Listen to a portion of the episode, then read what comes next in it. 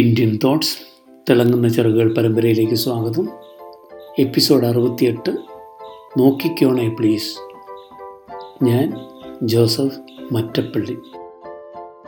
ജീവിതത്തിലുണ്ടാകുന്ന ചില സംഭവവികാസങ്ങളുടെ അർത്ഥം എത്ര ചൊഴിഞ്ഞു ചിന്തിച്ചാലും അത്രയ്ക്കങ്ങട് ഗ്രഹിക്കാൻ കഴിയണമെന്നില്ല.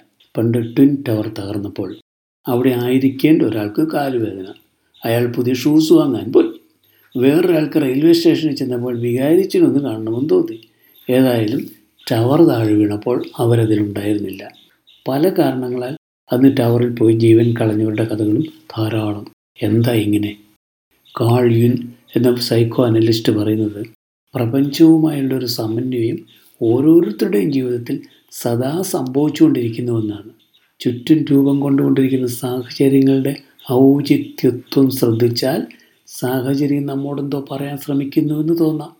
ചിലപ്പോൾ ചില ദിശകളിൽ ഒരു തെളിമ ലൂമിനോസിറ്റി കൂടുതൽ കണ്ടേക്കാം. ആ വഴി തിരഞ്ഞെടുക്കാനാണ് കാഴ്യുൻ പറയുന്നത്. സാഹചര്യത്തെ ധ്യാനപൂർവം ശ്രദ്ധിച്ചാൽ അത് തരുന്ന സന്ദേശം കുരുക്കഴിക്കാൻ നമുക്ക് കഴിഞ്ഞെന്നിരിക്കൂ.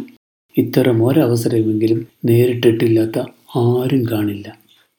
മരണത്തിന്റെ വ്യാപാരി അന്തരിച്ചുവെന്ന് ആൽഫർഡ് നൊബേലിനെ പറ്റി ഫ്രഞ്ച് പത്രം തെറ്റായി റിപ്പോർട്ട് ചെയ്ത് വായിക്കാനിടയായതുകൊണ്ടാണല്ലോ. താൻ കണ്ടുപിടിച്ച വെടിമരുന്ന് വരുത്തിയ വിനയെപ്പറ്റി നൊബേലിന് ബോധ്യമായതും നൊബേൽ പ്രൈസ് സ്ഥാപിക്കപ്പെട്ടതും ഒരു യാദൃശ്ചികത.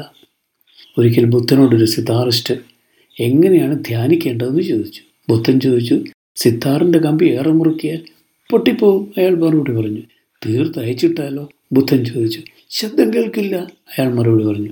തുടർന്ന് ഗൗതമ ബുദ്ധൻ പറഞ്ഞു ധ്യാനം അത്ര കണ്ട് മുറുകിയിരിക്കാനും പാടില്ല അയഞ്ഞിരിക്കാനും പാടില്ല. ഇങ്ങനെയൊരു മധ്യമാർഗമാണ് ബുദ്ധിസ്റ്റുകൾ പൊതുവെ ജീവിതത്തിലും അനുവർത്തിക്കുന്നത്.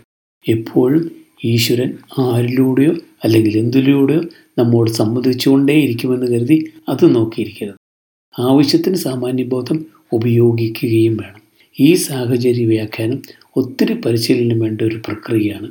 വ്യാഖ്യാനങ്ങളിൽ തെറ്റുപറ്റാനുള്ള സാധ്യത വളരെയാണ്. ഒരാൾ ഇറച്ചിക്കടയിൽ ചെന്ന് ഒരു നല്ല കഷ്ണം ഇറച്ചി ആവശ്യപ്പെടുന്നു. ഒരു കഷണവും മോശമല്ലെന്ന് ഇറച്ചിക്കടക്കാരൻ പറഞ്ഞു കേട്ടത് ഒരു സെൻ ബുദ്ധിസ്റ്റ് സന്യാസിക്ക് ബോധോദയമുണ്ടായത്രേ. സാഹചര്യങ്ങളെ ലക്ഷണങ്ങളുടെ പട്ടികയിൽപ്പെടുത്തി ശാസ്ത്രീയമായ വിശകലനത്തിന് മുതിർന്നാലും സന്ദേശം ശരിയായി നമുക്ക് കിട്ടിയിരിക്കണമെന്നില്ല. എങ്കിലും ഒരു കാര്യം ഉറപ്പ് ദൈവം നമ്മോട് സദാ സംവദിച്ചുകൊണ്ടേയിരിക്കുന്നു. മതമേതായാലും ഒരു മതവുമില്ലെങ്കിലും. വയലിലെ ലില്ലിപ്പൂക്കളെപ്പറ്റി യേശു പറഞ്ഞത് സോളമൻ രാജാവ് അയാളുടെ എല്ലാ ചമയങ്ങളോടും കൂടി ആയിരുന്നാലും ഇതിന്റെ അത്ര ഭംഗി ഉണ്ടാവില്ല എന്നാണ്. ഈശ്വരന്റെ സംരക്ഷണയെ പൂർണമായും ആശ്രയിക്കുന്ന ലില്ലിച്ചെടികളുടെ കാര്യമായിരുന്നു യേശു പറഞ്ഞത്. ലില്ലിച്ചെടി ഒരു പ്രതീകം മാത്രമാണ് ഇവിടെ. ദൈവരാജ്യം പ്രസംഗിക്കാൻ നിയോജിക്കപ്പെട്ട തന്റെ ശിഷ്യരോട് യേശു പറഞ്ഞത് നിങ്ങൾ എന്താണ് പറയേണ്ടതെന്ന് അതാത് നിമിഷം പരിശുദ്ധാത്മാവ് നിങ്ങൾക്ക് തോന്നിക്കുമെന്നാണ്. യുഗപുരുഷന്മാർ പറയുന്നത് എവിടെയും പ്രസക്തമാവുന്ന പ്രാപഞ്ചിക സത്യങ്ങൾ അതായത് ഓരോരുത്തർക്കും വേണ്ടത് അപ്പോൾ ഈശ്വരൻ തരുമെന്നും നാം ആകുലപ്പെടേണ്ടതില്ലെന്നും. അതാണോ നമ്മുടെ വഴിയെന്ന് ചോദിച്ചാൽ അല്ല. ഇത്തരമൊരു ജീവിതത്തെ ആയിരിക്കുന്ന നിമിഷത്തിൽ അവബോധത്തോടെ ആയിരിക്കുന്നതെന്ന് പറയാം. ദുഃഖങ്ങളുടെയും കഷ്ടപ്പാടുകളുടെയും ഈ ദുരിത ജീവിതം ഈശ്വരൻ തന്നായിരിക്കുമോ? ഈ ചോദ്യം ചോദിക്കുമ്പോൾ ദുരിതത്തെയും വേദനയെയും ഒക്കെ നിർവചിക്കുകയും കൂടി ചെയ്തിരിക്കണമെന്നുള്ളത് ഒരു കാര്യം. രണ്ടും ഒന്നല്ല. ഒരുമിച്ച് ഒരേ വീട്ടിൽ കഴിയുന്നവരുമല്ല. തുടർന്ന് ഇത്തരമൊരു കർമ്മമണ്ഡലത്തിലൂടെ കടന്നു പോകാനാണോ നാം ഈ ജന്മം തിരഞ്ഞെടുത്തതെന്നും സ്വയം ചോദിക്കുക.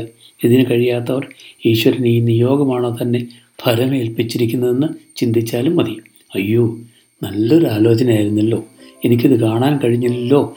ഈശ്വര എന്ന് ചിന്തിക്കുന്നവരും കണ്ടേക്കാം. ഏത് ഈശ്വരനെയാണ് ഇങ്ങനെ കുറ്റപ്പെടുത്തുന്നതെങ്കിലും ഞാൻ അതിനോട് യോജിക്കുന്നില്ല. ഈശ്വരൻ തരുന്നത് എപ്പോഴും നല്ലതേ ആയിരിക്കൂ. കിട്ടിയതിന്റെ ഒരു അഗ്രം മാത്രം കണ്ട് യാതൊന്നും നമുക്ക് നിശ്ചയിക്കാനാവില്ലല്ലോ. നന്ദി. വീണ്ടും കാണാം.